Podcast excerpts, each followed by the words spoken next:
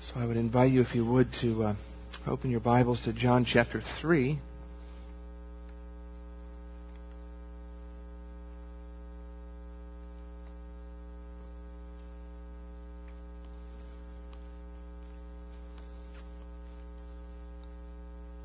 I tell you what, I love kids, don't you? How is it hard not to? What kind of person doesn't love kids? But um,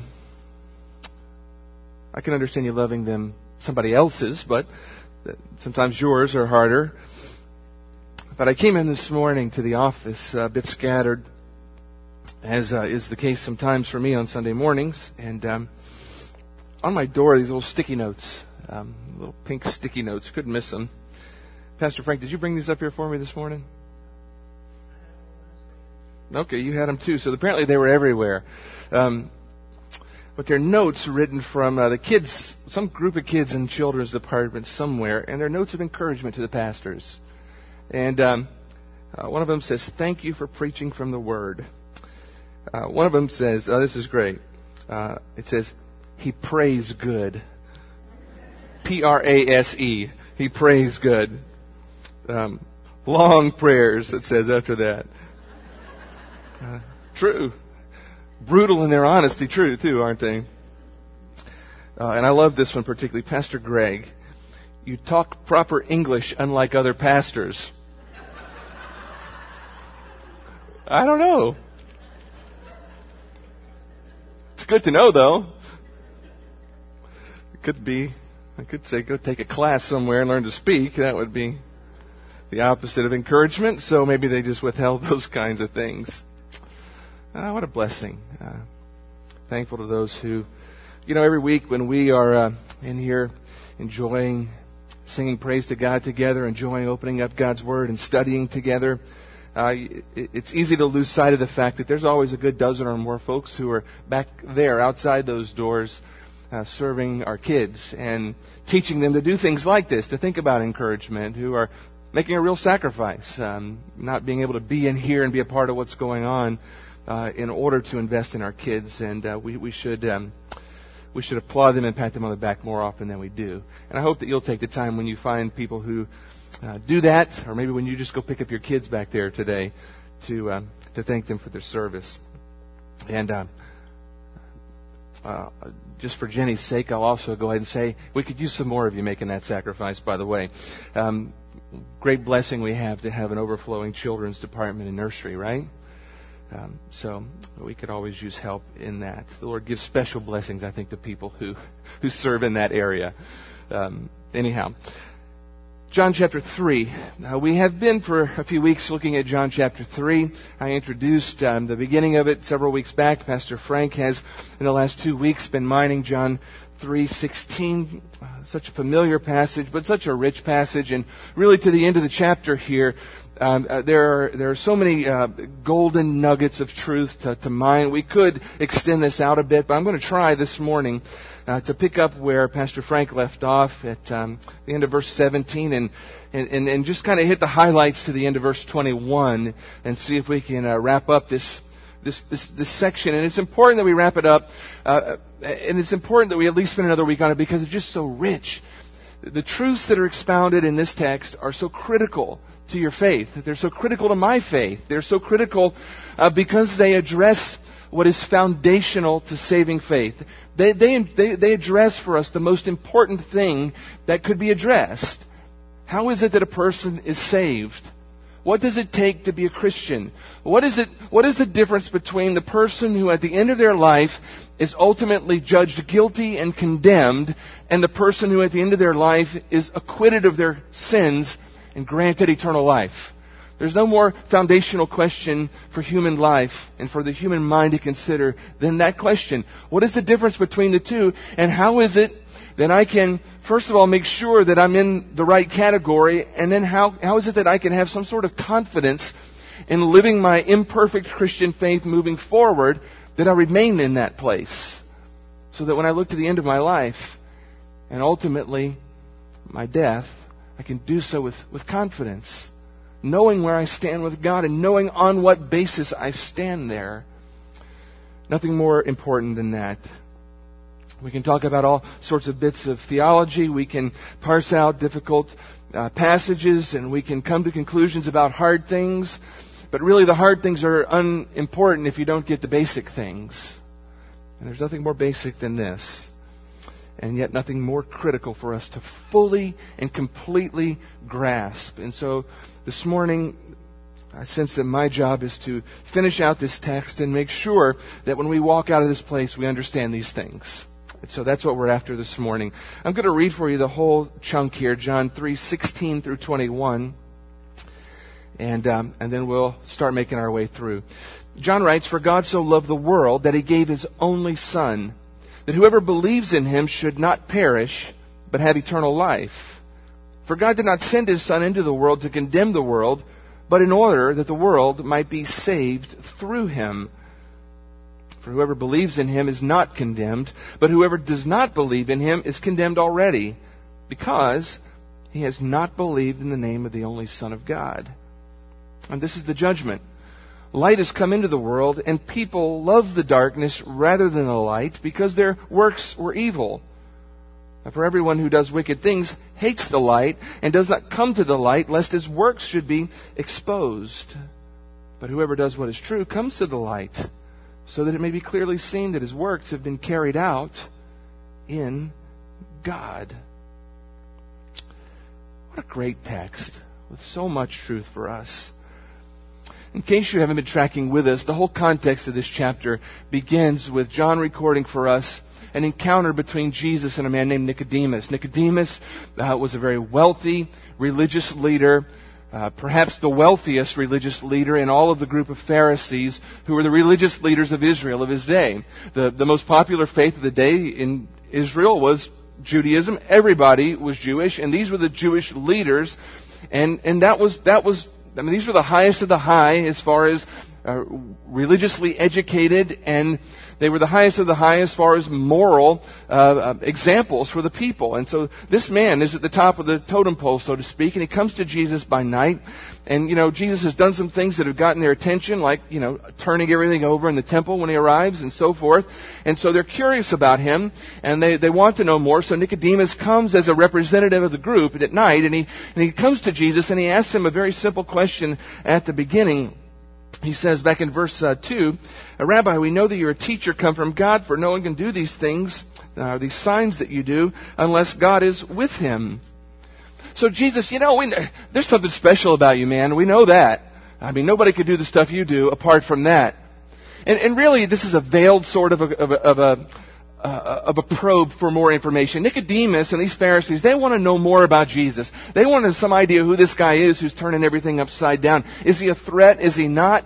Who is he? And so he comes, that's what he's really after. And he comes with some open flattery at the beginning. Jesus sees right through all that, and he doesn't even answer Nicodemus' question. He goes right to the heart of the most important question that Nicodemus could possibly answer, and perhaps the thing that he was truly wondering. And that is, how can a man be made right with his God? And Jesus goes right to that question and he says to him, Nicodemus, here's what you need to know. You know, it doesn't matter who I am. What matters is this. You must be born again. You want to know how to be right with God? Be born again. Something has to happen to you over which you have absolutely no control. And speaking to a man who is who has, has, has, has, lived his whole life under a system that says, in order to be right with God, you have to keep the works of the law. You have to do A, B, C, D, E, and subheading A, B, C, D, and E under every heading A, B, C, and D. You gotta keep the law. You gotta do all these righteous works. And if you obey, if you do all of these things, you'll be right with God. He's embraced this. He's believed this. He's taught other people this. He's been a leader in teaching that theology. And Jesus says to him, first thing out of his mouth, everything that you've believed and everything that you taught is foolish and you need to, you need to die to it and be born all over again if you want to be made right with God. And it rocks this man to the core of who he is as a human being and as a religious leader. And that sets in motion this conversation between Jesus and Nicodemus that takes us really through the chapter.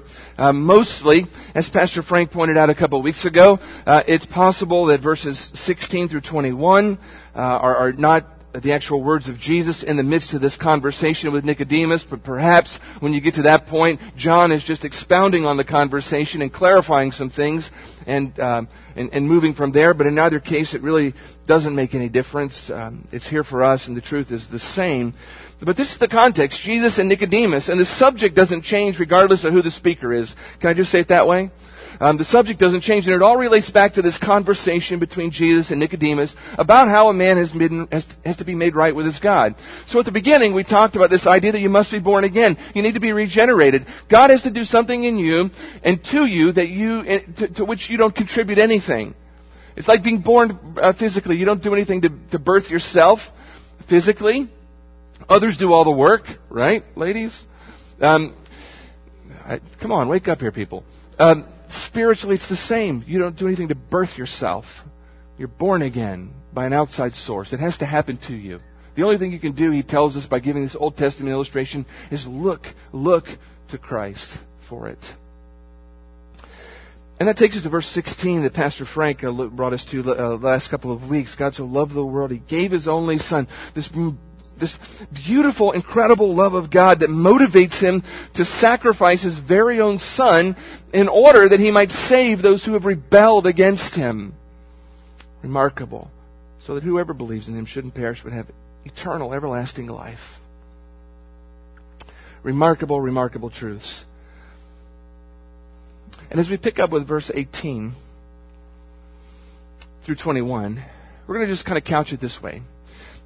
Jesus or John, depending on how you see this, tells us about the most important thing you could ever do. The most important thing I could ever do. And then he tells us on the heels of that about the worst sin you could ever commit. And the worst sin that I could ever commit. So those are the two things we're going to grapple with this morning. The, the, most important thing that we could ever do, and the worst possible sin we could ever commit. So when we leave here today, I hope you understand those things. The most important thing for you to do, and the worst thing you could ever do. Okay? And everything else is going to fit somewhere in between there, right? It's the most important thing you could ever do. We get this at the very beginning of verse 18. What does John tell us here? Whoever believes in him is what? Not condemned. Whoever believes in him is not condemned. Now this sounds an awful lot like what we saw in verse 16, right? If you put the two together, whoever believes in him should not what? Perish. That's the same as being condemned, isn't it? Perish, condemned, same thing. So we're elaborating on the same theme here. This idea that whoever believes in Him, that's Jesus, is not condemned or doesn't perish. What is that most important thing that you could ever do? Believe in the Lord Jesus. That's the most important thing you could ever do. It's the most important thing any human being could ever do. Believe in Jesus Christ.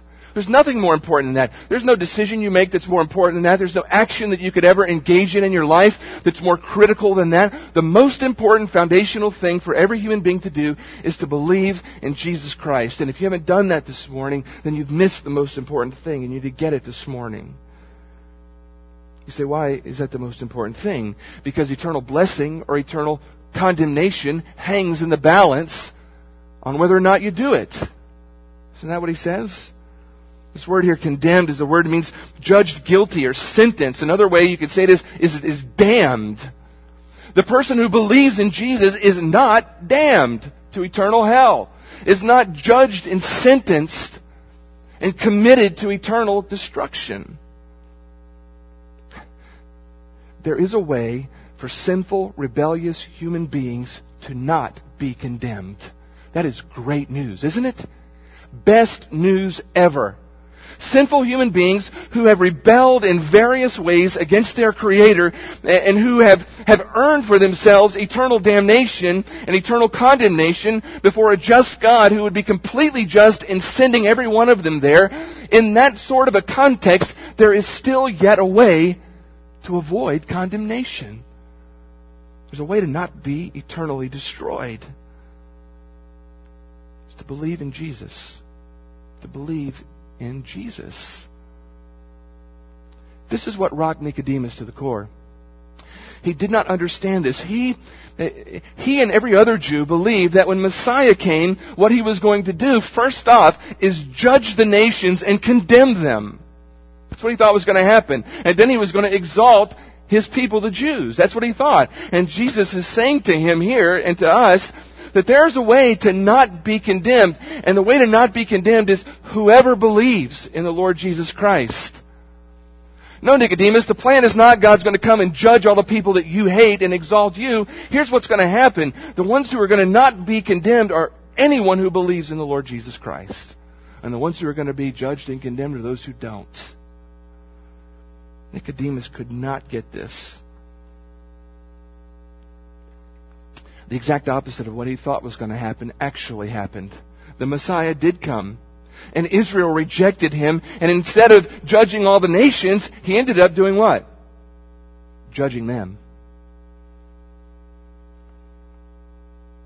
It's a remarkable statement. Whoever believes in him is not condemned. The most important thing you could ever do and believe is believe in Jesus. And the reason it's remarkable is it's remarkable because of its breadth and because of its simplicity. I mean, the first word gives us the breadth. Whoever believes. Whoever. Whoever believes. Not just Jews, but whoever. Romans, Egyptians, Africans, Asians, people from every tribe, nation, tongue, any continent. Whoever. Anyone who believes in the Lord Jesus Christ is not condemned. It doesn't matter who they are. The way of salvation is open to anyone who believes. The old barriers of race and religion are destroyed. It's what he's trying to say to Nicodemus. These things don't matter. It's not about race. It's not about religion. It's not about anything that identifies you apart from someone else. It's all about whoever believes. It's that broad. It doesn't matter how smart you are or how unintelligent you are. It doesn't matter how well educated you are or poorly educated. It doesn't matter how rich you are or how poor you are, how tall or short, skinny or not skinny or whatever it is. There's nothing. It's open to whoever. Whoever. Whoever believes. The whole world. Anyone from any part of the world who believes in the Lord Jesus is not condemned, will not perish. John MacArthur says it this way. He says the free offer of the gospel, get this, is broad enough to include the worst sinner who believes. And it's narrow enough to exclude the most moral religious unbeliever.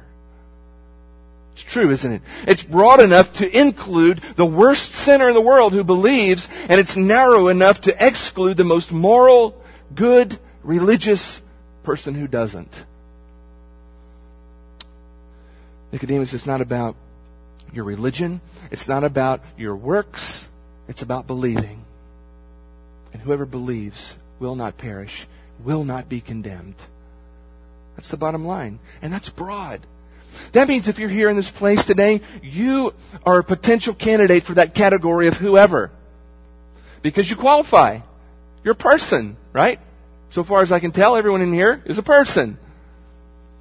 Whoever believes, if you will believe this morning, if you will believe in the Lord Jesus Christ this morning, you will not be condemned. Guaranteed on the authority of God's Word, you will not perish. You will have eternal life. That's what it says. Whoever believes. It's also remarkable in its simplicity, isn't it? It's not a complicated thing, is it? To believe. It's not complicated. There's not a bunch of hoops to jump through. There's not a, a big manual of, of rules that you have to learn in order to achieve somehow this eternal life. It, it, it's not that complicated it's rather simple to believe in the Lord Jesus Christ. There's no hoops to jump through. There's no meticulous law keeping. It's basic. It's simple. You don't work for it. You don't earn it. You don't compete with other people for it. You simply choose to do it. To believe in the Lord Jesus Christ. So whoever believes. There's a note here that's important. It's important because we miss it. This word translated uh, believes here. In the Greek is in the present tense, and the Greek present tense always indicates for us continuous action in the present. Okay? And we don't always get that in the English translation. Continuous action in the present. So a more literal understanding of this would be whoever is believing, whoever is continuing to believe will not be condemned. Do you see the difference here? The idea is not pointing somewhere backwards into the past to some act that's happened before. The issue here is what's going on right now. He's saying to, to Nicodemus and to whoever else will listen and read it that if you want to know which people are going uh, to, to not be condemned. It's whoever believes, whoever is believing, whoever is continuing to believe in the Lord Jesus Christ, that is the person who won't be condemned. The reason I point that out to you is because often I talk to people about their faith and where they stand with the Lord. And I ask them, you know, they'll sometimes tell me, yeah, I'm a Christian. And I'll say, well, on what basis do you, do you base that? How do you know you're Christian? If somebody were to ask you, you know, what, what, on what basis do you have that confidence? And you know, a, a huge portion of the time, in that question, in that conversation, they will point backwards to something way back in the past. Well, there was a time in which such and such happened in my life. And in those conversations, I always try to redirect back to the present. Because John 3:16 and John 3:18 teaches a present reality. It doesn't teach a past event. Do you see the difference? Nod your head if you do. He's saying, whoever is believing in the Lord Jesus Christ, whoever is right now continuing to believe in the Lord Jesus Christ will not be condemned. You want to know if you're, if you're, if you're one of that category? Uh, what's going on right now? Are you believing in the Lord Jesus Christ? Do you believe in Him right now, today, this moment? If you do, if you are, you will not be condemned. You will not perish. We don't need to look backwards for confidence in our faith. We need to look right now in the mirror, is what John is saying to us.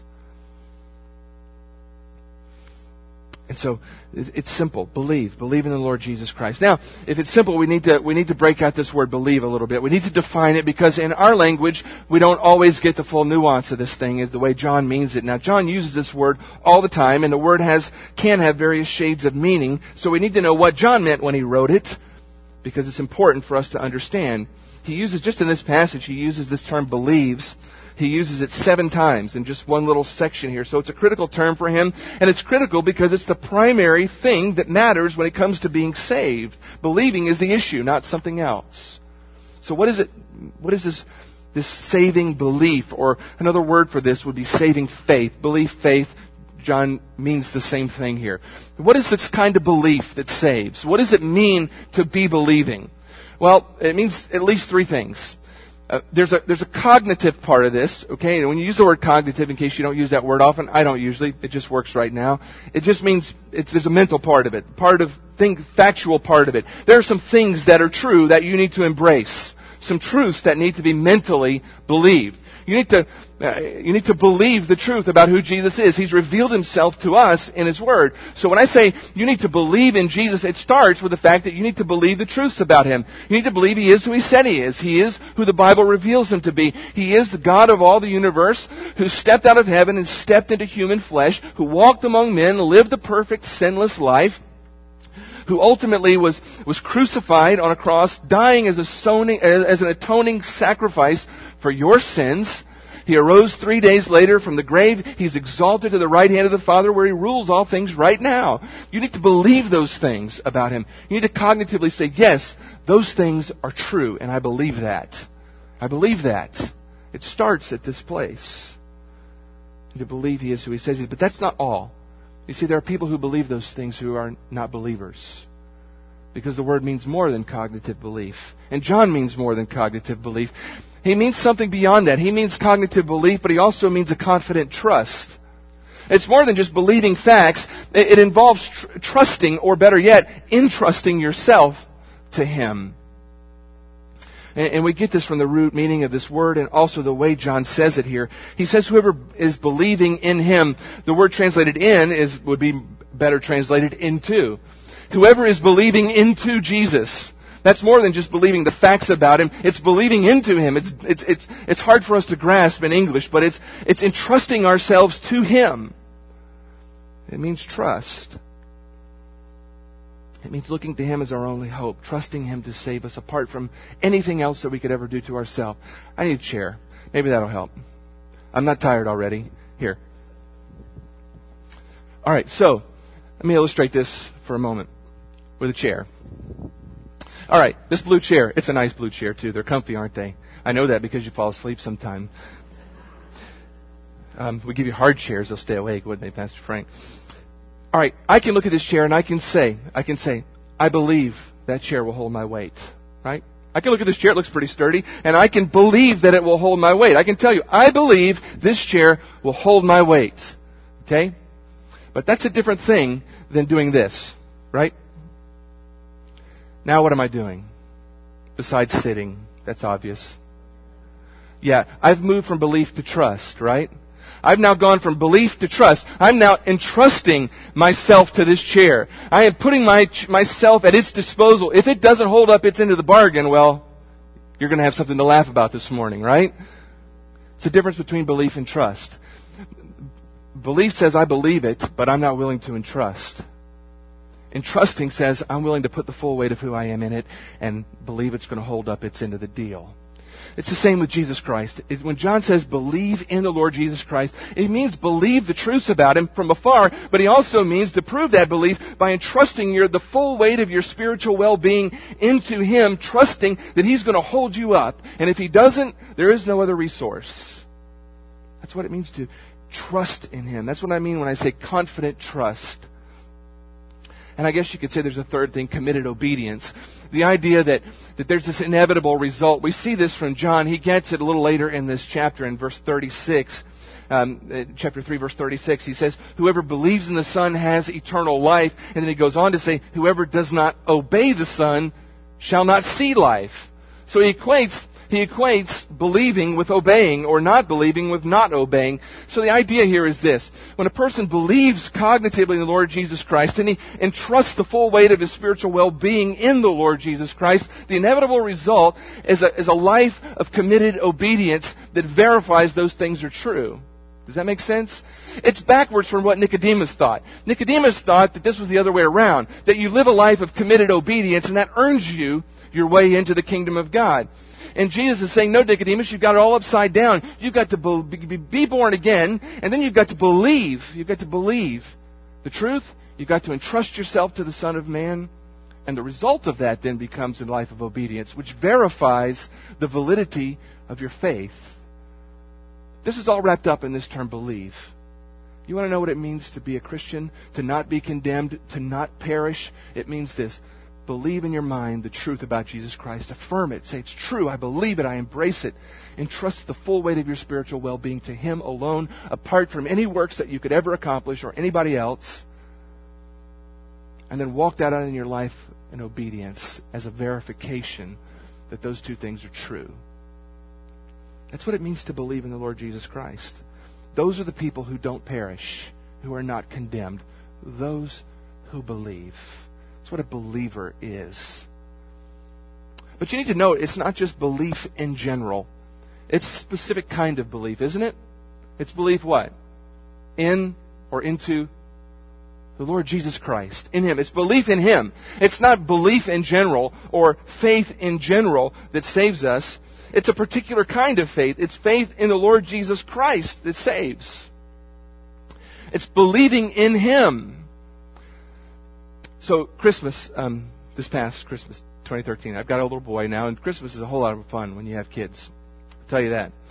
And uh, so his big Christmas present this year was Xbox 360. And he likes video games. He has some competency for these things. And so uh, we got him that. And there's a particular kind that has this thing called a Kinect, and it's just like basically a little sensor you put up in front of the TV. It can see you what you're doing, and there are games designed um, so that you know what's going on, on the screen. You act and you run and you throw things and you fight and you do whatever, and it sees you, and so you can move around and play the games. You get the point?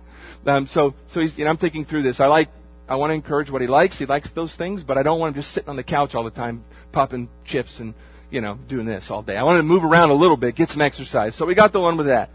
And there are all kinds of games for that thing. Um, and you know, one of the other things that I know about my boy is that he loves to dance. He just does it for fun. I mean, he wouldn't do it for you if I brought him up here right now. But you know, he'll just walk through the kitchen and he'll just start cutting a boogie right there in the in the kitchen. Say, "Hey, Dad, look!" And he'll just start going, and it's great. He's actually good at it. And so, as I was thinking through the shopping for Christmas, I ran across. I was looking for games for his new system, and I ran across this game called Just Dance Disney. I thought, oh, he'll love that. He likes to dance. He's seen a lot of Disney movies, and it'll get him moving and burning some calories and dancing. He'll love that. I think it'll be great. And so I got it for him, and he does love it. But there was one thing that never dawned on me at any point along the way in the whole thought process before, during, or after purchasing that game. And it came crashing home to me in, in an instant when he started playing the game for the first time. And here's the reality that I totally overlooked. There is a two player mode on that game. So instantly he starts playing the game and he loves it. And He starts, it took a little bit of coercion, but once he played it the first time, he was all about, you know, and, and, and basically, like, can we make the video? Do you think we can make this? I'm going to show you what it looks like. So you, so those of you who don't have kids, you, you know how this game works. We're going to try and play a video clip here that I threw on these guys in the booth at the very last second. And, and if it works, it'll work. So basically how this thing works, will it play? Okay, well if it doesn't, then you can see the picture. There's Disney songs playing, and these kids come out and they dance, and they do all these moves. And your job, playing the game, is to watch them and mimic their moves. And you get points for how many of the moves you get correct. Okay? The little sensor thing, you know, it looks at you and it watches you. And, and, it, and it, and it, and it get, oh, see, it's restricted from playback. Watch on YouTube. Watch it when you get home. But trust me, the sensor watches you and it moves and you dance in front of this thing and you get points for how many of the moves you get right. And so, uh, probably the NSA is watching you too and whoever else, I don't know.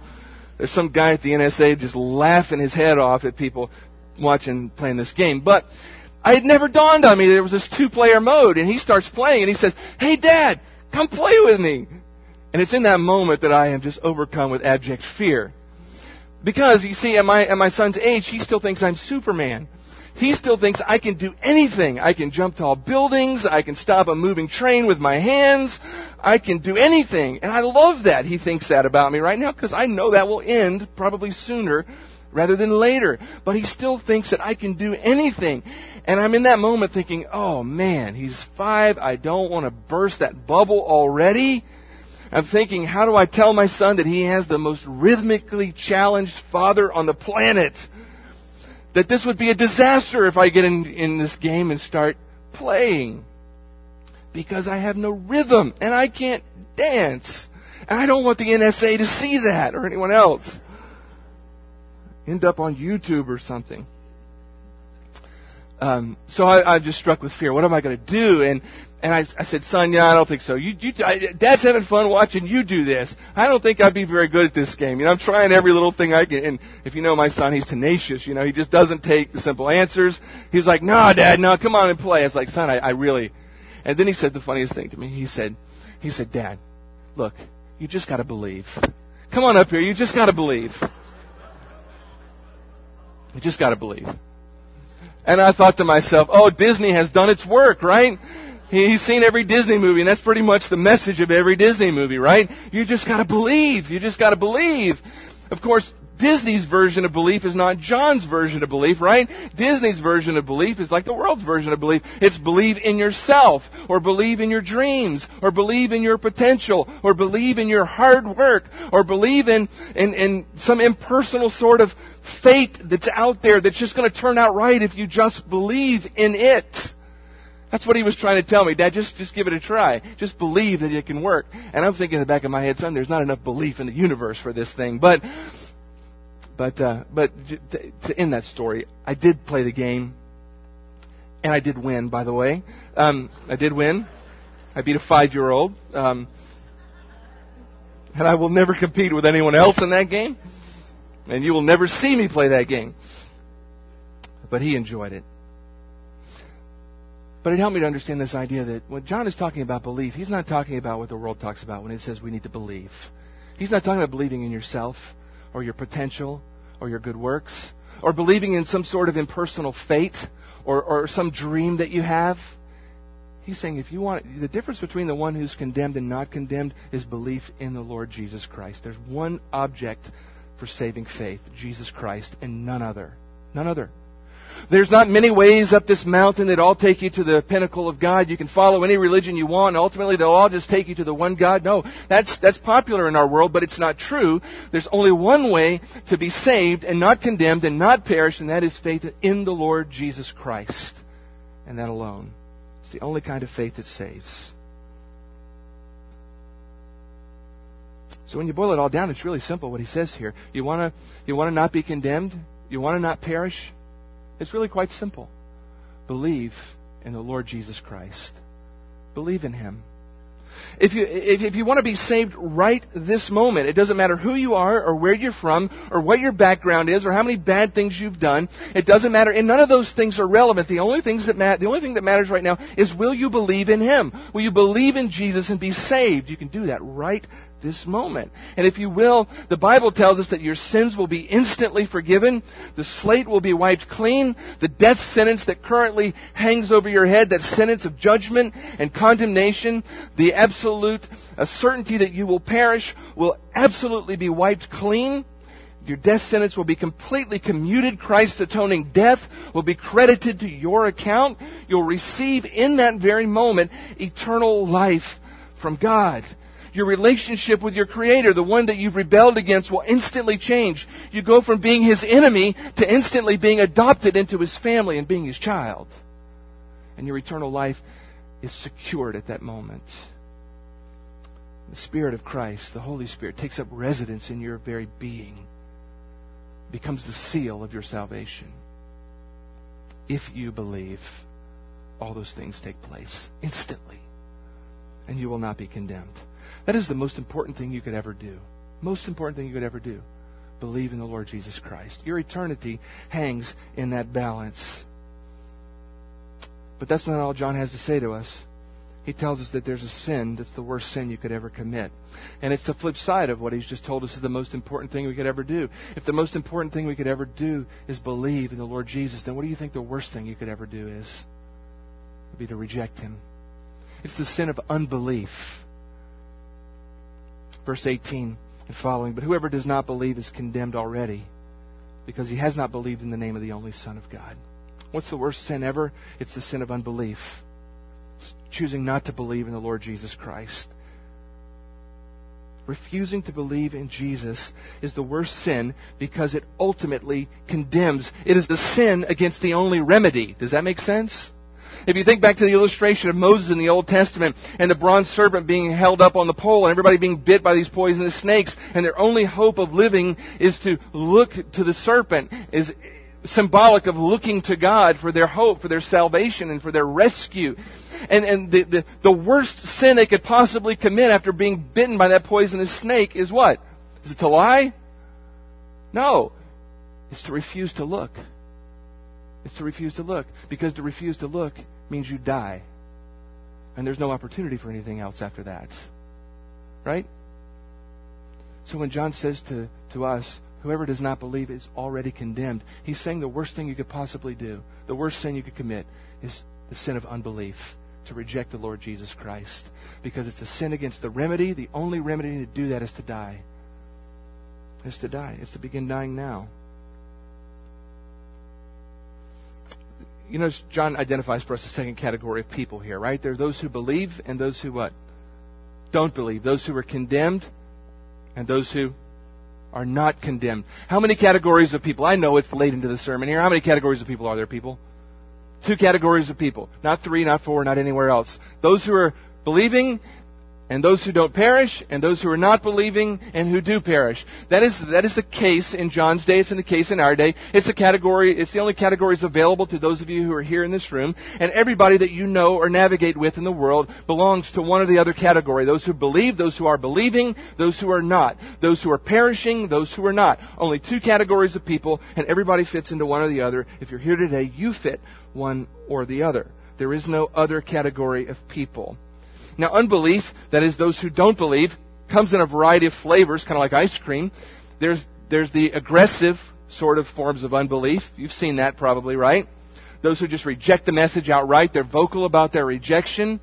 Maybe even they persecute the truth. Maybe they even speak out against it. You don't have to look too very far in our culture to find examples of that, right? Um, so there's this aggressive sort of, sort of active uh, unbelief, but there's also a more passive kind of unbelief, isn't there? We call it apathy or indifference. People who aren't really actively opposing Christ, they just don't believe Him. Maybe they're just indifferent. Maybe they're just apathetic at the moment. Maybe it just doesn't seem very important to them. It's still unbelief. You see, there's only two categories. There's not like belief, unbelief, and people who are deciding, or people who are waiting, or people who are thinking about it. There's only two people who are believing and people who are not. Sometimes people think just because they don't outright actively uh, reject Christ or, or aggressively persecute believers of the gospel that somehow they're okay. No, you're not okay unless you've believed. You fit in that category of unbelief. Now, it's important to note here that John's not talking about somebody who has the experience of a passing moment where they have some doubts or where for a passing moment they, they, they, they're, they're not sure about something. He's not talking about that. He changes the tense of the verb and it indicates to us from the perfect tense that he's talking about people who have already made a decision to not believe. They have, they have, they have decided not to believe in the Lord Jesus Christ. They've made their decision. They've made their choice. They've chosen to reject Christ. That person, he says, is condemned already. Leon Morris, a commentator, says this about that. He says that person no longer keeps open the possibility that Jesus might be the Son of God, the Savior of the world. Unbelief is the atmosphere in which he lives. He knows of Christianity as a way of life some people choose, but for him it's irrelevant. He knows that Christians talk about faith, but for him it's just a word. He's not really interested. And he certainly doesn't know what it is to trust in the sense in which Christians trust Christ. That for him is totally unknown territory. He lives in unbelief, continuing unbelief, and he wants nothing else. Accordingly, he gets nothing else. That person, John says, is condemned already. You remember in Pastor Frank's message, I know you remember it all. He, he reminded us that, that what John said, that Christ didn't come in his first coming to condemn the world, but to do what? But that the world might be saved through him. Yeah, Christ didn't come looking around saying, You're condemned, you're condemned, you're condemned. No, John says Christ didn't need to do that because those who were condemned were what? They're condemned already. They're condemned already. They've already condemned themselves by refusing to believe and rejecting the Lord Jesus Christ. It's not like Christ came to condemn them at his coming. They're already condemned. They've chosen darkness rather than light, he's going to tell us in just a moment. And in doing so, they've condemned themselves.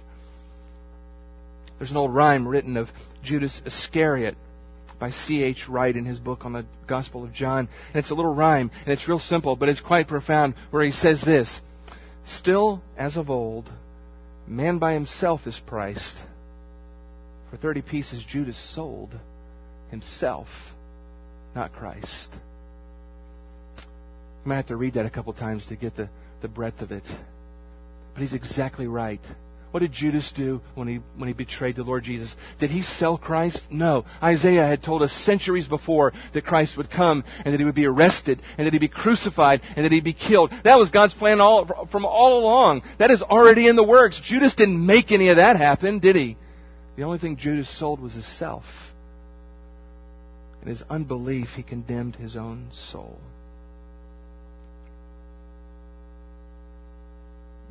What happened. He was already condemned. And that's what's going on in our culture as well. You, you know people in your life that are like this. You know people who are believers, who are believing in the Lord Jesus, they're not condemned. But you also know people who are not believing. And it's not a matter of will they be condemned, they are already condemned. By choosing to reject the Lord Jesus, they are condemned already. And what's going to happen at the end of time when they stand before the judgment is the condemnation that's already been passed will simply be made public and eternal. Already condemned. So there's only one criteria for condemnation belief or unbelief. That's the only issue here. If somebody in this place ends up going to hell, you go there and you're going to be sent there, not for something you did, but for something you did not do. You did not believe in the Lord Jesus Christ. You say, well, why would anybody reject this? Why would anybody do that? Why would any sane human being reject the Lord Jesus Christ? If their eternal condemnation or lack thereof is hanging in the balance, why would somebody do such a, a foolish and stupid thing? He tells us in verse 19 why. He answers the question. This is the judgment. The light has come into the world. Get this. People love the darkness rather than the light. Why do people reject Jesus? Because they love darkness. They love darkness rather than the light. He reverts back to an illustration he used in chapter 1, verse 4 and 5. You remember where he said, In him Jesus was the life, and that life was what? The light of men. And he talks about the light of Jesus doing what? shining out into the darkness. It's a picture of a dark world living in moral depravity and sin. And Christ comes along and He shines the light of His moral purity and His holiness and His glory and His truth into the midst of all of that darkness, exposing reality for what it is. And he uses that same illustration. He reverts back to it here in chapter 3 when he says this, the light, Christ, has come into the world and he shines on, he's shown himself on people. And people have chosen to reject him and they've chosen to reject him. Why? Because they love the darkness rather than the light. Because they love their sin. They love, they love living for themselves. They love the pleasure that sin brings. They hate being exposed in their deeds. And so they reject Christ. That's what he tells us. Well, why in the world would people do that? Why in the world would people love darkness rather than the light? Why would they do that? It's not because they're ignorant. It's not because they're apathetic. It's not because they're just busy or they're just deceived. They love, they reject the truth because they love their darkness. But why? Uh, second part of verse 19 and verse 20. They do it. Why? Because their deeds are evil, or their works are evil. For everyone who does wicked things hates the light and doesn't come to the light. Why? Lest his works should be exposed. Right? Why do people love darkness rather than the light? Why do they love darkness rather than light? Because they live in ways that are evil. They live sinful lives. And you don't, when you're living a sinful life, you don't want to come to the light because the light exposes your sin for everyone to see. And it's humiliating. And who wants to be exposed in their sin? And so they scurry like bugs back to the darkness and run away from the light. You ever picked up a rock like in your yard, you know, when you're doing work out there and you pick it up and underneath that in the darkness are bugs and you know you flip it over and they just do what? They just scurry and they go for some other dark place to hide. They don't want to be exposed. They're afraid to be exposed. You might squish them. That's what I do. Hate bugs. I hate them. John is saying people are like that. People live self absorbed, self consumed, sinful, rebellious lives. And they know that. They know it. God has written His law on their hearts, even though they reject Him. They know when they put their head on the pillow at night that they are living in rebellion against their Creator. They know that. Whether they'll admit it or not, they know it, and they love that darkness rather than the light, and they, they hate the light because the light exposes that, and they don't want to be seen. So when they get around the Word of God, or they get around a believer who's shining the light of Christ toward them, they scurry like bugs for some dark place to go to get away from the light because they can't stand it. Don't want to be exposed because their deeds are evil. They hate the light because it exposes them for what they are. Rebels, selfish, rebellious creatures who run away from their Creator. You want to know why there's so much evil in our culture and in the world around us? You look at the news and you see horrible things happening. You say, why does all this happen? It's a simple answer. John gives it to us because people love darkness. Why is there so much evil? Because people love sin. Why do people kill? Because they love it. Why do people lie? Because they love it. Why do people commit all sorts of forms of, of, of, of, sexual perversion? Because they love darkness rather than the light. That's why they do it. They love it.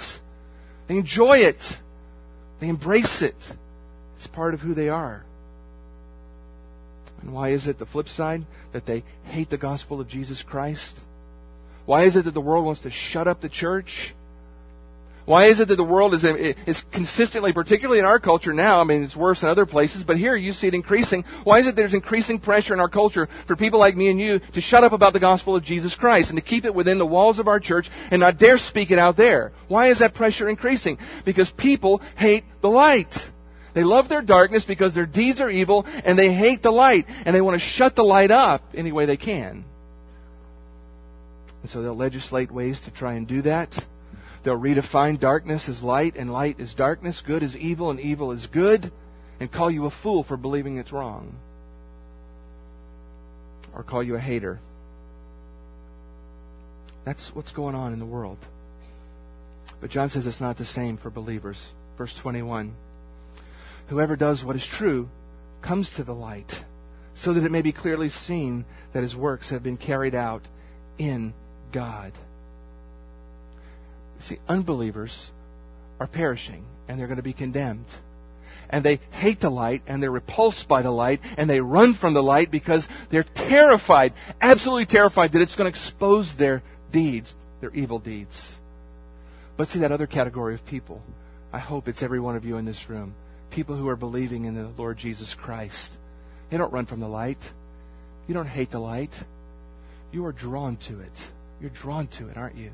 You know it exposes you, but you're drawn to it. Why? Because you're not afraid. Because you're not afraid of the light. Because you love the light. You, you love the light and you want to honor the light and you know you're imperfect and you know when you sit in the sunlight of the glory and holiness and truth of Christ, it exposes those deep parts of who you are that are still in rebellion against Him and you want those things exposed so you can see them and do battle in those areas so that you might look more like Christ. You ever grown plants? I, I, I'm terrified to even speak about plants with Tom Johnson in the room because I'm ignorant and he is a genius. But I know this about plants, Tom, because I've had some. I've killed a lot, but I've had some live. And I know this. The plants that I have, whatever the source of sunlight is, they'll grow towards that. Am I right in saying that? Is that how it works in general out at Magnolia Plantation? That's about right they grow toward the light, don't they? They're not repelled from it, they grow toward it. And as they, as they grow toward it, it, it, it enlivens them, it nourishes them, and it grows them up. And that's how believers are. That's the difference. See, unbelievers are terrified of the exposure of the light, and they run from it and they hate it. But believers, oh, we're drawn to the light of Christ. We love Christ. We know that He exposes our imperfections, but we want to be exposed because we know in that exposure, we grow and we thrive in Him. Right? I trust that's why you came here this morning. Because you wanted the light of Christ to shine into your heart and to help you to see areas that need work. That you might begin to do battle in those areas and grow in Him. That's what believers are like. They're not afraid of the exposure. Why are we not afraid of exposure? Because we've already been exposed. We've already admitted that we're sinners who's rebelled against our Lord. What's left to expose? Christ has forgiven our sin. Every evil and dark thing for which we're embarrassed and humiliated has been nailed to the cross of Jesus Christ. His blood has covered it. We're forgiven and made whole, and we understand that any, any lingering imperfection in our life does not ultimately condemn our soul because Christ has redeemed us. It's simply a matter of growing in Him. So we're not afraid. See, we're not afraid because we're secure. Our sins have already been exposed. We want, it, we want any lingering sin to be exposed so we can kill it. That's what we want. And it's not because our lives are perfect, right? Any of you out there perfect this morning? Find another church because we're a bunch of imperfect people here. No, John makes this clear. It's not that their lives are perfect. It's not like it's not it's not why it's not like, oh, there's a light of Christ. Let me get in it so everybody can see how holy I am. That's not the issue, is it? He says, no, they, they're drawn to the light. Why are they drawn to the light? They're drawn to the light so that it may be clearly seen that their works have been carried out in their own strength? No. Their works have been carried out in God. Here, I'm drawn to the light because you can see that there's anything good in me. It's because of what Christ has done in me. It's because of it's because it's because God is in me and I'm in Him. That's the only reason there's anything to, good to look at in the light. And that brings Him glory. So I want it to be seen. So that pretty much ends our our look at this text today.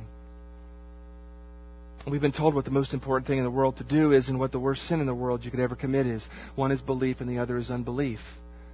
And this morning, just to make it really clear, either you're a plant that's growing toward the light because you believed in the Lord Jesus, or you're an insect who scurries away from the light because you don't want to be exposed in your unbelief. Which one are you this morning? All of us fit one category or the other believer, unbeliever, condemned, not condemned. If you're here today rejecting the Lord Jesus Christ, you need to feel the weight of that. You need to feel the weight of that right now. You need to understand that your eternity hangs in the balance. And it hangs in the balance not because of anything in your past, but because of what you're doing right now, rejecting Jesus and not believing in Him. And that can all change in this very moment if you will simply believe in the Lord Jesus Christ. Believe in Him. Believe in Him this morning and be saved. Won't you? Let's pray. Lord Jesus, we are we marvel, we marvel at your way of salvation. We marvel at the plan that you've put together for redeeming rebellious sinners like us. We marvel that you have not made a way that's difficult for which we have to climb some mountain to get in. You've not made a way for which we have to compete with other people to try and win our way in. No, you've loved us and you've given your Son on the cross that we might just look to Him and believe and not be condemned. There's a way for every condemned sinner in this world, in this room, to not ultimately be condemned. Simply believing in you, trusting in you. And I pray, Lord, if there be someone in this place this morning who finds himself in that category and only you can show them that, I pray that you'd show them. And that in this very moment they would believe in the Lord Jesus Christ. That they would place their trust in you. They would entrust themselves to you like I sat in that chair a moment ago, putting the whole weight of their spiritual being on you, trusting that you'll hold them up and that your sacrifice will be sufficient to cover their sin. That they would find in that very moment the rush of eternal life flowing into their heart and soul you do your work in us this morning, for we pray it in Christ's name. Amen. It could be that you, be that you, be that you, be that you, be that you.